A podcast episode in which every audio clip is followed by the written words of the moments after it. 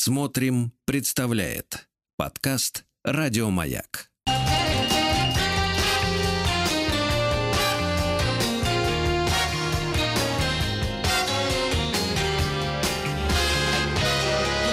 Вахтанг Махарадзе и Павел Картаев. Следующий наш сюжет посвящен маркетингу. Мы помним, что, конечно, маркетинг является возможным вариантом, но все-таки маркетинг мы будем говорить. А поговорим о том, как устроены современные схемы продаж. У нас на связи эксперт-практик по бизнес-уникальности, эффективным стратегиям, маркетингу и брендингу, ментор, бизнес-коуч и преподаватель, э, преподаватель MBA Екатерина Дворникова. Екатерина, здравствуйте. Здравствуйте. Здравствуйте. Екатерина, Здравствуйте. но вот эти все словосочетания B2B, B2C, B2G и так угу. далее, давайте разбираться, что такое схемы продаж вообще? Ну, смотрите, давайте отделим, что называется, мух от котлет. И B2B, B2C, B2G – это сокращение от бизнес-то-бизнес, да, бизнес-то-бизнес, бизнес-то-консюмер, то есть бизнес-конечный потребитель. B2G – это бизнес-то-government, то, то бишь бизнес для государства. Это разные целевые аудитории, то есть акцент идет. Если у нас идет B2C, так называемый бизнес-то-консюмер, конечный потребитель, это так называемый, ну, условно, ритейл, да, это вот мы для нас, как для покупателей мы конечные покупатели, потребители. То есть это массовый рынок. Если B2B, то это бизнес для бизнеса. Например, промышленное оборудование, да, или э, какие-то запчасти для заводов. Это вот B2B. Если B2G, то это, соответственно, для каких-то государственных структур, истории и так далее. Это, соответственно, поясняет определенное, вот, чтобы вы понимали, с какой целевой аудиторией работает бизнес. Mm. Вот это касательно вот этих сокращений. А еще C2C mm-hmm. есть ведь, да, у нас? Да, да, да. Ну, наверное, э, самое лучшее это P2P. Честно говоря, мне больше всего нравится, потому что people to people. И это на самом деле правильнее показывает э, современную суть бизнеса, потому что все равно человеческий фактор в любой а, схеме, будь то бизнес to бизнес, будь то бизнес to government, но, естественно, бизнес для покупателей, покупателя, никто не отменял, что все мы люди, все мы человеки, и когда мы человеческое общение подключаем к продаже нашим продукта, то это работает в разы лучше. Вот поэтому, наверное, вот, ну, C2C такая, наверное, consumer to consumer, то есть это получается, что называется. Вот, то есть это для удобства указания, чтобы понимали, с каким сегментом целевой аудитории мы работаем. Вот для а на самом деле схема одна, да, people to people, человек к человеку. Ну, если, а, что значит одна? Там, конечно же, есть свои нюансы, да, потому что если мы работаем на сегменте бизнес-то-бизнес, то мы должны понимать, что там э, нужно уже подключать технических, допустим, да, если это какое-то сложное оборудование, то, соответственно, процесс продаж подключать технического специалиста, который покажет, как те или иные решения, то или иное оборудование, оборудование позволит быть более экономически выгодным. Да? То есть здесь вот, вот этот вот момент надо подключать опять же, человеческого общения. То есть нельзя исключать. Я очень часто слышу такое, что если мы работаем на рынке бизнес-то-бизнес, да, ну, вот, например, там я с этим промышленным оборудованием прицепилась, не обязательно, это могут быть, например, трактора. Ну, в свое время работала в концерне тракторные заводы, и там были промышленные трактора. Вот типичный представитель. Вот. Или бизнес-то government, да, государственная структура, что типа там вообще нет ничего человеческого, там все рационально, Короче, там есть своя, своя механика. Но на самом деле это не так. Э, как показывают последние годы, то вот этот вот человеческий аспект, искренность, вовлеченность в человека, чтобы его слышать и слушать, это очень важно. Поэтому если вы в процесс продаж э, подключаете человечность, искренность и коммуникацию, то это способствует ну, более экологичным продажам, а ну, мы все знаем, что сейчас люди подустали уже от этого купи-купи, да, они сейчас за э, и людям хочется, чтобы о них позаботились уже наконец. Не просто им попытались парить продукт, а о них позаботились, чтобы их услышали. Ну, вот как-то так сейчас это работает. А какие особенности нужно учитывать вот, в зависимости от конечного потребителя? Ведь все равно есть нюанс. Одно дело там ритейл, в супермаркет мы пришли э, туалетную бумагу покупать, другое дело трактора э, бизнесу и, и так далее. А другое дело, ну, не знаю, на какой-нибудь площадке, типа Авито выложил объявление, что называется, и продаю собственный там автомобиль, например. Ну, смотрите, вот вы уже сказали, да, что есть свои, свои особенности. Естественно, если вы работаете с бизнес-то-бизнес, особенность нужно учитывать, и вы должны четко показывать экономическую эффективность у нас самый лучший трактор, он зелененького цвета, будет купи, будет тебе счастье. А ты должен показать, если ты купишь наш трактор, то, например, э, он там, условно, он стоит там 10 миллионов, а ты говоришь, да, он дороже, но смотри, какая будет экономическая эффективность. Ты не будешь тратить да, а на запчасти в среднем мы провели статистику, уходит только столько-то, столько-то. Средний там износ, стойкость нашего трактора такая-то, такая-то. а если ты купишь дешевле, то он меньше будет работать. То есть все надо в цифрах, чтобы человек, принимающий решение, так называемый, да, ЛПР, или я иногда говорю ЛДПР, лицо действительно принимающее решение, видел экономику, потому что для бизнеса а, экономический фактор э, имеет большое значение. То есть он должен понимать, где он либо время, деньги, ресурсы, либо больше зарабатывать. Вот это все перекладывать, а не просто, как очень многие, я сталкиваюсь на B2B рынке, технические детали, спецификации и так далее, и так далее.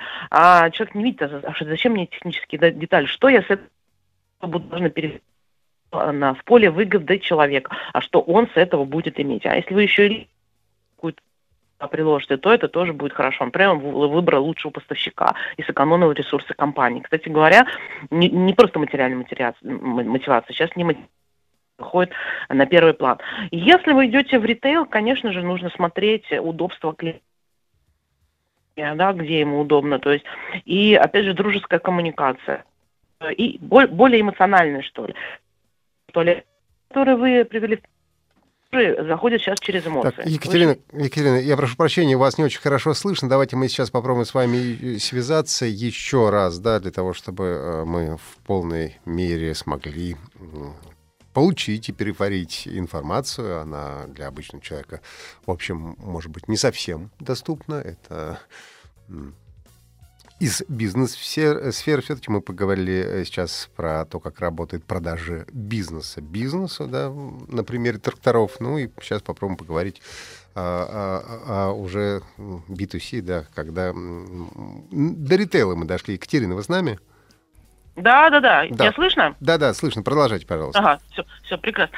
Да, то есть поговорили, э, там, там надо экономику, да, что человек получает, вернее, компания, потому что это бизнес для бизнеса. Вы должны показать, что, что компания получит, какую выгоду от работы именно с вами, с вашей компанией, там, с вашим продуктом. Если это идет э, там ритейл или конечный потребитель, так называемый consumer, да, по-английски, то вы должны более эмоционально. И ту, ту же туалетную бумагу, которую мы с вами затронули, продается через эмоции. Вы же уже все видите, да, что там э, продается, что она там более мягкая, ее приятно дотронуться, там еще что-то, а не сама по себе туалетная бумага и ту роль, которую она играет. То есть никто не рассказывает ну, то есть получается, подробности. Получается, да. что угу. если мы э, говорим о конечном потребителе, о простом человеке, то тут нам нужно ему все-таки как-то раз... рекламу да, добавить, разрекламировать, рассказать, эмоции добавить. А для бизнеса это, ну, в общем, не обязательно. Там надо понимать, насколько хороши ну, трактора.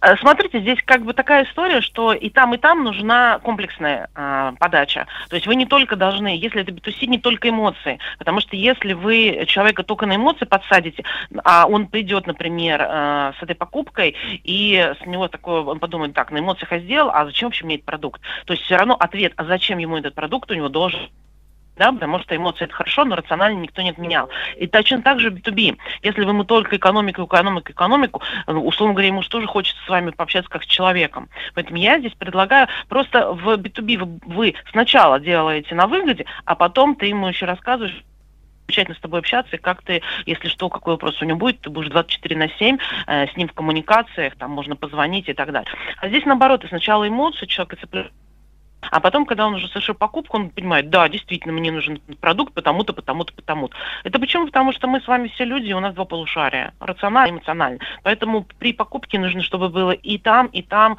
а, все задействовано. Просто в зависимости, сейчас если B2B сначала рационально, то B2C сначала эмоционально. Ну вот, если мы с вами взяли совсем разных подходов. Я напомню еще раз, что B2B это у нас продажи как от бизнеса к бизнесу, да, а B2C это у нас uh-huh. от бизнеса к консюмеру, то есть конечному пользователю, которым мы с вами являемся. Мы сейчас э, сделаем uh-huh. двухминутный перерыв на рекламу. Напомню, что мы сегодня говорили о Мартине, о том, как устроены современные схемы продаж. У нас на связи эксперт-практик по бизнес-уникальности, эффективным стратегиям, маркетингу и брендингу, ментор, бизнес-коуч и преподаватель MBA Екатерина Дворникова. Вернемся через две минуты.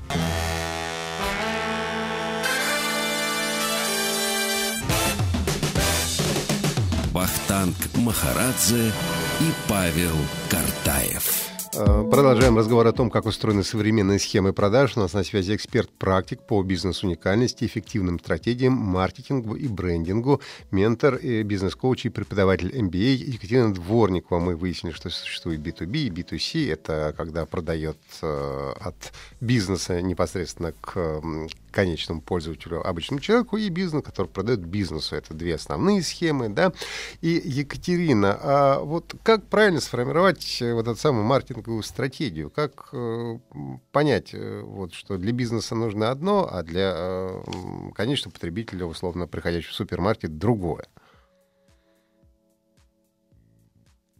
Так. Э, начинаются с целей, да, для чего? Так и здесь вы должны поставить сначала цели, что вы хотите вообще сами, да, чтобы понимали, потому что очень часто, когда я задаю вопрос, а какие у вас цели, а человек начинает плавать, вот реально предприниматель начинает плавать, а, ну, я, то есть надо ответить себе четко, смарт-цели, да, то есть они должны быть оцифрованы, какие, если это деньги, то какие деньги, если доля рынка, то какая доля рынка, в течение какого времени вы хотите получить. То есть всегда танцуем от печки, что называется.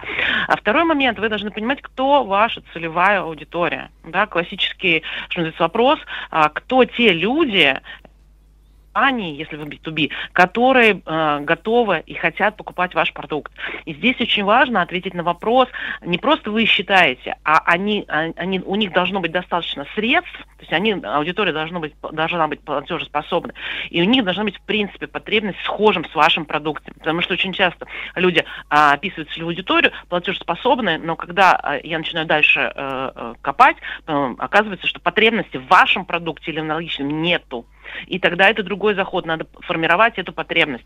И э, это сложный э, такой, что называется, процесс, как по времени, так и по деньгам. Поэтому я всегда рекомендую найти вот это вот вашего, описать так называемого вашего целевого клиента. Или составить портрет. Нынче модное слово аватар клиента составить, кто эти люди, не просто соцдем, да, или там компания. А если это компания B2B, то надо писать, какие компании, с какими отраслями они работают, какая у них продуктовая линейка, ну, максимально полно. Если это человек, то какой человек. Не только пол, возраст, со, со, соцдем, характеристики, да, но и как он живет, какой у него стиль жизни, описать его рутинный день. Для чего делается? Для того, чтобы вписать ваш продукт или услугу в его а, рутинный день. Ну, да, если это компания, то в э, его продукт, чтобы он видел, что без вашего продукта он не сможет хорошо продать его продукт, да, вот эту подстройку.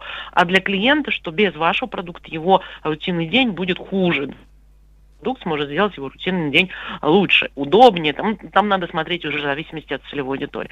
И тогда, когда вы уже будете хорошо понимать свою целевую аудиторию, вы с ними проводите так называемое глубинное интервью или слова, словечки нынче модные каздевы, не смейтесь. Я стараюсь уходить от этих маркетинговых терминов, но тем не менее они встречаются. И, соответственно, по определенной структуре с человеком пообщавшись, вы выявляете его потребности, мотивы потребления, критерии совершения покупки. И когда вы это все будете понимать, вам очень легко будет строить ваш продукт, да, или услугу, или какое-то технологическое оборудование в то, что в, в потребность клиента. То есть наша задача не пытаться ему продать продукт ваш, а сделать так, чтобы он увидел, как ваш продукт встраивается в его продукт, в его жизнь, да, и так далее. И чтобы он видел, что это действительно ему удобнее, нежели то, как он сейчас там потребляет э, или, или что-то делает. Ну и так, опять же, тут в зависимости от вашей категории, от вашего рынка. Вот в целом а вот, вот если человек вот приходит устраиваться на работу, это какая схема, угу. Екатерина? Как правильно себя продать? Вот человек приходит устраиваться на работу, это тоже продажа, да? Это какая а схема? А это это тоже продажа. А, это, наверное, people to business. P2B. Хотя тоже э, можно себя продать не только как специалист, но и э, как человек. Потому что вот мне, например, как ни странно, да, я работаю с бизнесом, мне казалось бы такая схема B2B, э, но я когда с своими клиентами общаюсь, они мне говорят, что для них коммуникации, чтобы я с ними общалась там, на одном уровне, и где-то там условно не включала там свою экспертность, чтобы, чтобы они видели, что ну, на одном уровне, для них это очень важно. И для них очень важный момент, чтобы с человеком, там, с консультантом по стратегии можно было еще и поговорить. Поговорить на какие-то... Ну, то есть, чтобы мы были одного социального уровня. Вот это вот тоже оказалось важно. Я, честно говоря, даже не ожидала. Я думала, что они из экспертности идут. Оказалось, нет, что а поговорить тоже важно.